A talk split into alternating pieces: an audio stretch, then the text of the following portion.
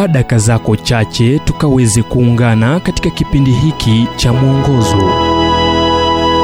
Nam kwa leo tukiweze kuangazia kuweka mambo waziwazi. Kitabu cha timotheo wa kwanza mlango wa nne mstari wa saba kinasema kwamba bali hadithi za kizee zisizokuwa za dini uzikatae nawe ujizoeze kupata utauwa unawezaje kuwa na uhakika kuwa waandishi wa agano jipya walituambia ukweli? Kwanza kubali ukweli kuwa kila mtu hajatambua ujumbe kamili wa agano jipya. Mambo ni rahisi sana. Mungu nam hapo ndipo inapoanzia. Alimtuma mwanaye duniani na kushikwa mimba yake kulikuwa kwa miujiza. Mwanamke mmoja mchanga bikira alichukua mimba ya mtoto mvulana ambaye alikuwa unganiko la kipekee kati ya mwanadamu na mungu. Kuzaliwa kwake hakukuwa kama kuzaliwa kwingine kwa kwote katika historia.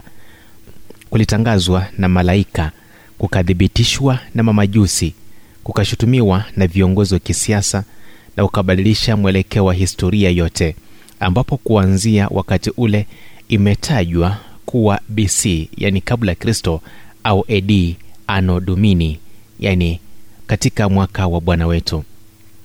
Katika umri wa miaka kumi na miwili aliwashangaza walimu kwenye hekalu.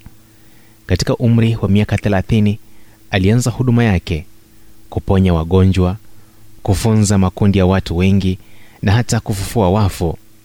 Katika hali ya kukemea unafiki na vitendo vya maovu aliondokea kuwa na maadui wengi na misukumo dhidi yake ilifaulu katika kusababisha kifo chake mikononi mwa askari wa kirumi.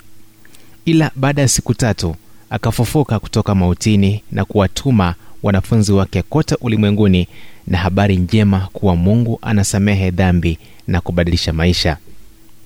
Bado yuko na maadui hata leo wanaowakanganya watu na kuharibu rekodi ya kihistoria kwa kuchanganya ukweli na uongo tambua hali wazi. Soma nukuu za mashuhuda kama vile mathayo marko na yohana. Tatu ya vitabu vinne vya agano jipya. Kisha usome uamuzi wa luka. Ila usipoteze muda wako au pesa ukisoma hadithi zilizosongwa kwa busara ya kibinadamu ambazo zitakuchanganya na kudhoofisha hadithi kuu ambayo imewahi simuliwa. Ujumbe huu umetafsiriwa kutoka kitabu kwa jina strength for today and bright hope for tomorrow kilichoandikwa naye harold sala wa guidelines international na kuletwa kwako nami emmanuel oyasi.